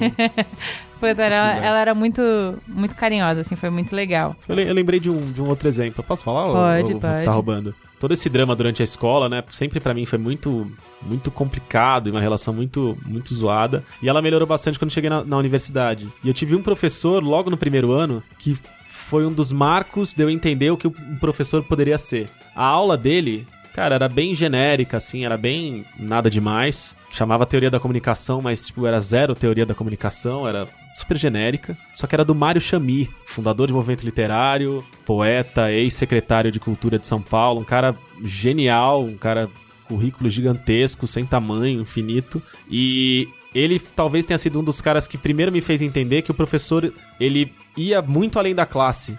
A gente tinha aula com ele, a aula era meio bosta, a aula acabava e ele ficava 20 minutos, meia hora, batendo papo com quem quisesse ficar sentado com ele, conversando sobre o que quer que fosse. E foi um cara que me, me marcou por isso, assim. Ele, um dos primeiros caras e talvez o cara que mais tenha me feito entender isso, que o professor vai além, vai além da matéria. É, eu tive a sorte de ter professores de história muito bons sempre. Então, desde a primeira vez que eu tive história, eu lembro do professor que era esses que te faz pensar e que te leva junto, você vai viajando com ele, você sabe? E eu lembro que, assim, eram turmas também agitadas. Sabe aquela turma que é professor de matemática, que é mais exercício, você tá botando a mão na massa, não consegue fazer a turma se concentrar? Imagina o professor de história que ele vai falar sozinho 45 minutos. Era impossível. E eu lembro assim, a medida do sucesso era ele pegava essa turma agitada depois do recreio, num dia de sol, então todo mundo suado, agitado, falava 45 minutos e você ouvia uma mosca na sala porque todo mundo eletrizado assim, sabe? Era muito storytelling, assim, é muito putz, ele contava história, a gente viajava e todo mundo amava e todo mundo ia bem na prova e não sei o quê. Então assim, eu tive ótimos professores de história, até por isso que eu queria fazer história. Tive professores de cursinho fantásticos, assim, que eu eh, me fizeram apaixonar por um monte de matéria. Tive professor de física bom. Porque é uma matéria que, assim, pô, se você, não, se der o azar de pegar um professor ruim de física, você vai achar que física é difícil. Ah, é, eu passei colando a vida inteira. Nunca aprendi. Putz, eu tive professores bons de física. E aí eu achava incrível, eu achava fantástico, adorava. Adorava a aula de física. Então. Laurinha, não é você não. Eu só não tive bons professores de química. E aí eu nunca consegui aprender química. A única, assim, aí você vê, exatamente, eu tive ótimos professores de todas as matérias, e aí, ah, assim, um ano era ruim um, mas aí no outro era bom e tal. Química eu sempre dei azar, eu fui aprender química só no cursinho. Na escola, química. Eu, eu não entendia nada, não fazia o menor sentido pra mim, nada rimava com nada, não, não entendia o porquê e tal. E acho que até hoje também aprendi o suficiente pra passar no vestibular e deu. Mas eu tive ótimos professores que foram inspiradores, tenho saudades. É isso, gente? Temos um programa? Acho que é isso. Vamos pro Parece farol que sim. aceso? Não, pro, vamos pro Qual é a Boa. Nossa senhora, isso aí vai entrar na edição final e vai ser vai ser classificado nos livros de história, inclusive, como o momento em que o golpe começou a ser destituído. Gente, acabou, é o desrespeitou último. essa mesa e essa casa, Juliana.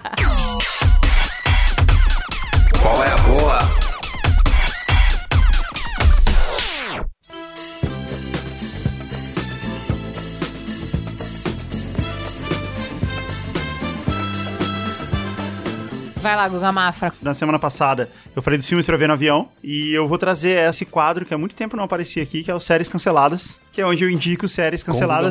Ou séries que vão ser canceladas justamente porque eu indi- indiquei, porque essa passou a ser a piada. E como faz muito tempo que eu não venho, então tem muitas séries que eu assisti, gostei, elas foram canceladas e agora eu posso falar aqui. Ou então quando eu assisti, elas já estavam canceladas também. É, a primeira é Zumbo Just Desserts. Vocês já viram? Na Não.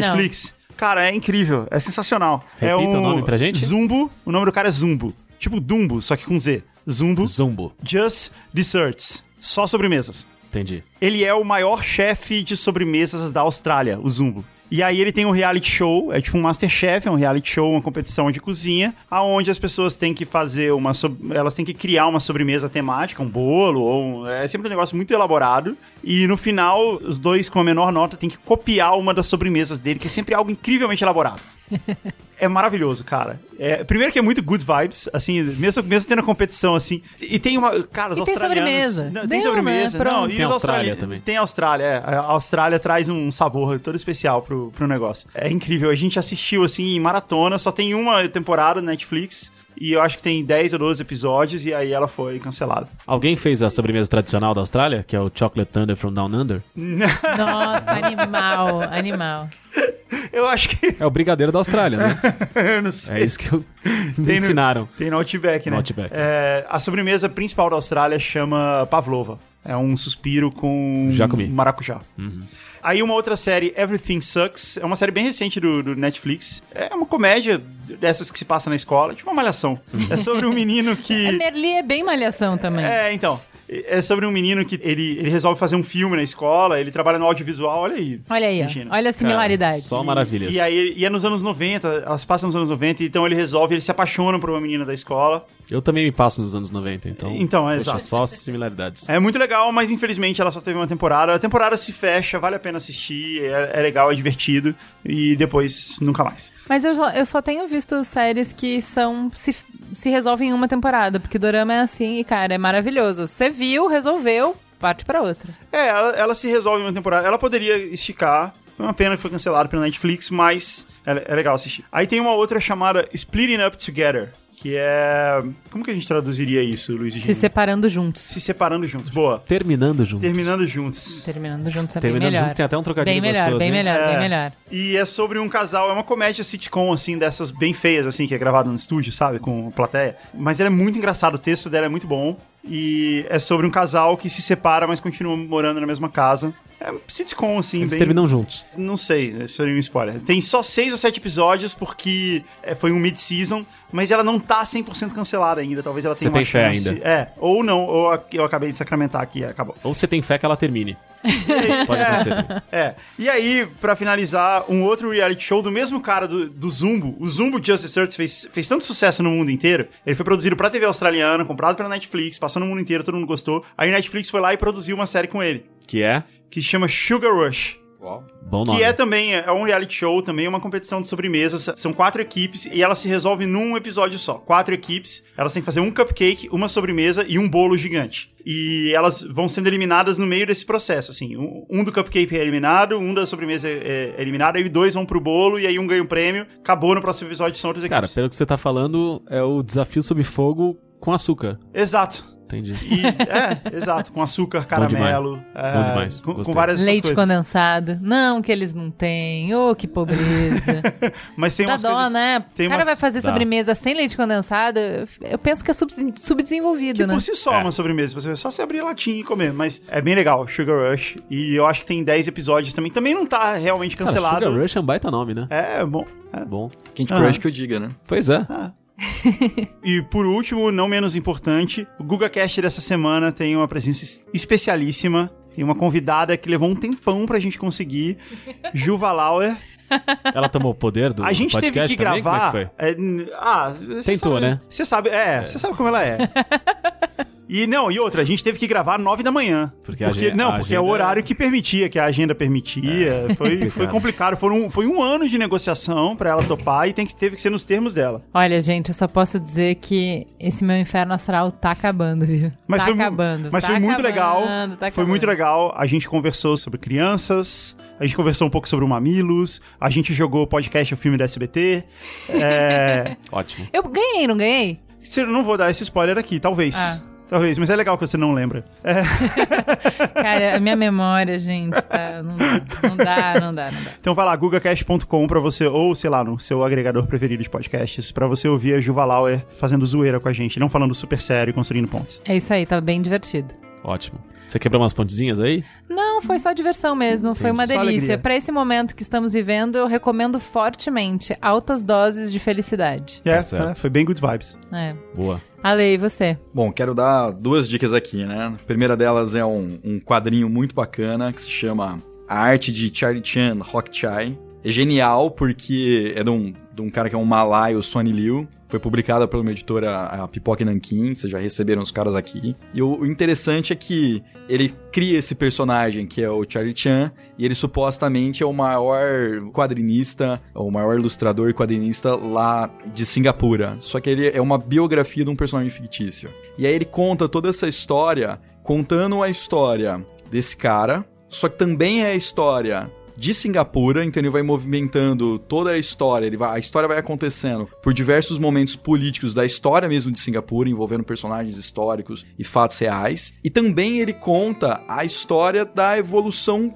do quadrinho. Então ele vai trabalhando com diversos tipos de arte e diversas eh, técnicas e maneiras de ilustração, mostrando também a própria evolução desse personagem. Então tem sacadas brilhantes, como por exemplo uma parte que ele copia o Tezuka, uma parte que ele copia o Mouse na sua própria versão. E é uma coisa que te dá uma aula sobre narrativa gráfica, sobre quadrinhos, sobre história e é muito divertido. Então é minha indicação é essa. Indicação literária de professor de história mesmo, né? Espero que vocês gostem. E outra, claro, não podia deixar de falar da Entretanto, que é o portal da Pearson, é um canal onde os professores podem trocar suas experiências, escolher uma série de dicas e orientações para sua vida profissional. Então entre lá no www, sempre quis falar isso, www.entretantoeducação.com.br, se escreve Educacão. E você, menino? Boa. Jovem. Eu, eu sempre esqueço de qual é a boa, né? A Juliana já percebeu desde que ela chegou aqui. E aí, numa dessas, nesses períodos que eu esquecia das coisas que eu tinha visto, visto consumido, eu fui tentar,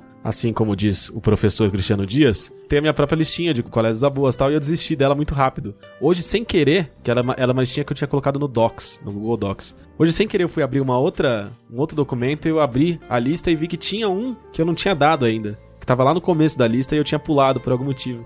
E não podia ter pulado, porque é maravilhoso. É o disco novo do Gil, que ele lançou em agosto, final de agosto, meio de agosto, por aí. O Ok, Ok, Ok. O Gil tá com 76 anos. Ele é incrível. Ele é né? incrível, ele é maravilhoso. Professor também. E assim, o Gil tem um negócio que ele se manteve super ativo em lançar conteúdo novo, lançar discos novos. E aí ele passou no ano passado, ano retrasado, por um problema de saúde grave que deixou muita gente se perguntando até que ponto ele conseguiria sair dessa e se saísse, se ele ainda teria força, criatividade e energia pra lançar alguma coisa nova, né? E aí o Ok, Ok, Ok é muito bom porque, assim, ele é meio metalinguístico, assim. Ele, ele, ele é uma resposta pra quem se questionava que achava que já tinha acabado.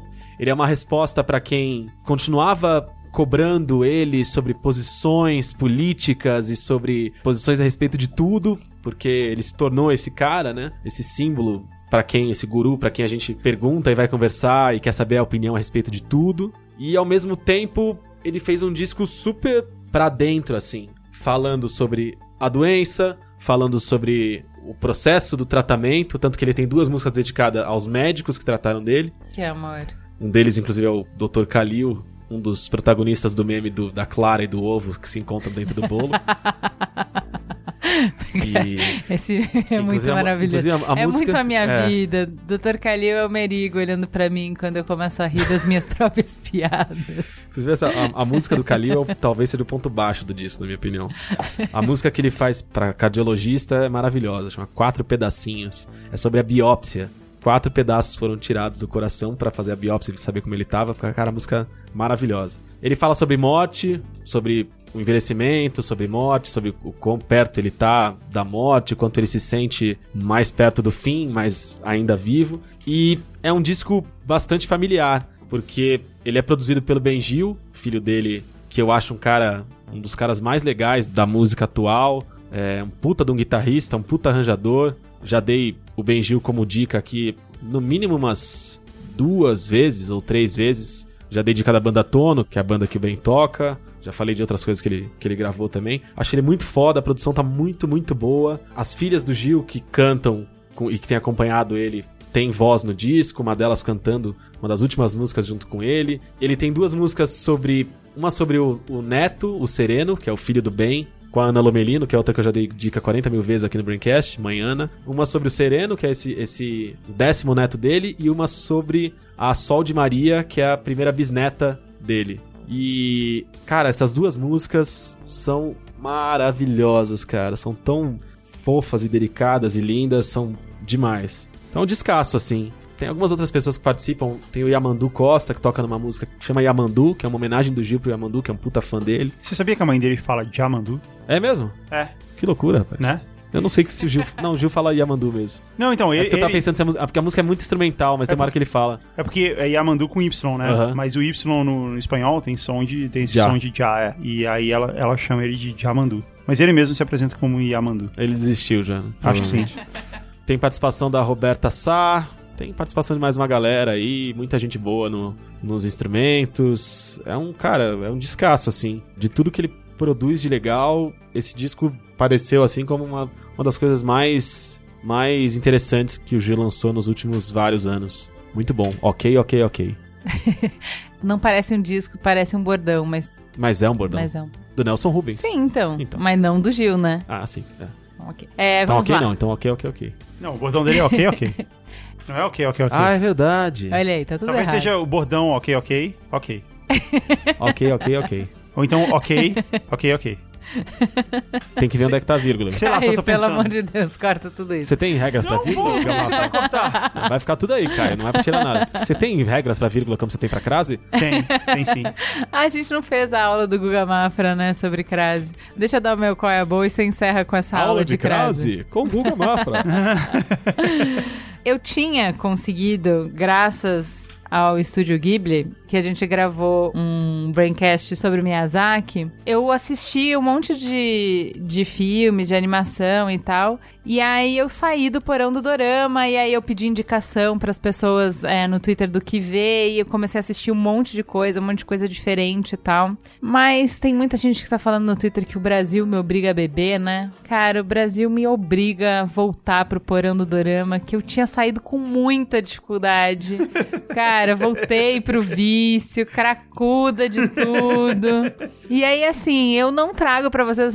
Eu vejo muita coisa tosca demais que eu tenho vergonha, que não dá pra indicar. E aí eu fico sem ter o que indicar, né? Porque não dá pra indicar o que eu gastei o meu tempo vendo, eu não posso indicar. E aí. Mas eu achei um finalmente que é digno de um qual é a boa, que chama Mr. Sunshine. É uma série de época da Netflix. Ele vai contar um período histórico bem difícil da Coreia e tal. É uma época que ela estava sendo invadida por vários países. A gente costuma não saber absolutamente nada sobre a Coreia, né? Então, olha aí, ó. Você pode, através de uma série, aprender um pouco. Mas que época é isso? Putz, 1800? Ah, tá. Você falou que era de época, vários povos tentando invadir. Eu pensei no nas minhas aulas de história da Coreia quando eu fazia taekwondo, que a origem do, da arte marcial era essa. Ah, é? É. Que legal. Eram vários povos tentando invadir, e tinha um Quer dizer, na verdade era o que veio a ser a Coreia, com vários povos guerreando, e o menor deles teve que desenvolver uma arte marcial pra conseguir se defender. 1871, a época.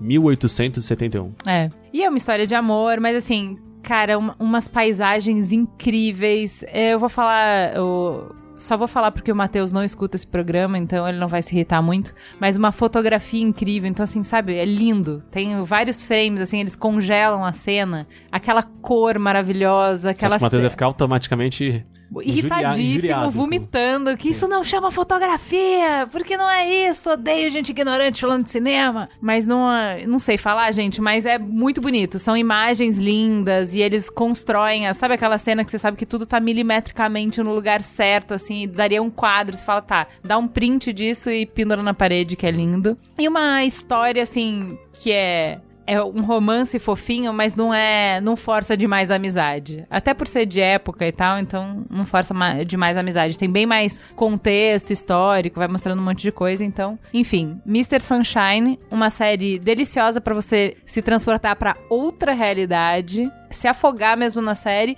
E, como eu tava falando lá com o Guga, essas séries é, coreanas, elas se encerram em uma temporada. Então, você tem 16 horas da sua vida pra eu te contar uma história? Tenho. Aí você dá 16 horas, ela desenvolve, fechou o arco, resolveu tudo e acabou. Então, Quantas essa- horas você tinha pra eles? Da sua vida? Olha, Ao todo, de todas essas séries coreanas que você assistiu? putz, muitas, milhares, milhares. São 17 anos. Milhares. Ó, essa tem um pouquinho mais de episódio do que o normal. Geralmente, Dorama são 16 episódios. Essa tem 24. Mas é isso, em 24 episódios acabou. Pô, só encerrou. isso, cara. 24 É isso. horinhas ali, de leve. Num voo internacional do Google, ele já resolve isso. E de volta, resolveu. Certo? Às vezes. Aham. Às vezes ele pega duas telas, né? Do assento da frente e coloca um episódio em cada uma e assiste, Assiste cada um. Uma tempo. com um olho e outra com o outro. Olha. É, Em mas- 12 horas ele mata isso. Os meus voos são dedicados ao Vince Vaughn É verdade. e ao Pitch Perfect. Então tá, gente, vamos encerrar com uma aulinha do Guga Mafra. não, eu não sei de cabeça mais. Eu não sei. Ah! Ó, vai A, volta D, crase no A. Vai A, volta D, crase pra quê? Olha aí, pronto. Essa funciona. Encerramos com essa aula pra você nunca mais errar, tá? Ela tem uma exceção, essa regra aí. Quem precisa saber, gente? Se acertar 90% já tá bom, A que tá? cai no vestibular é a exceção.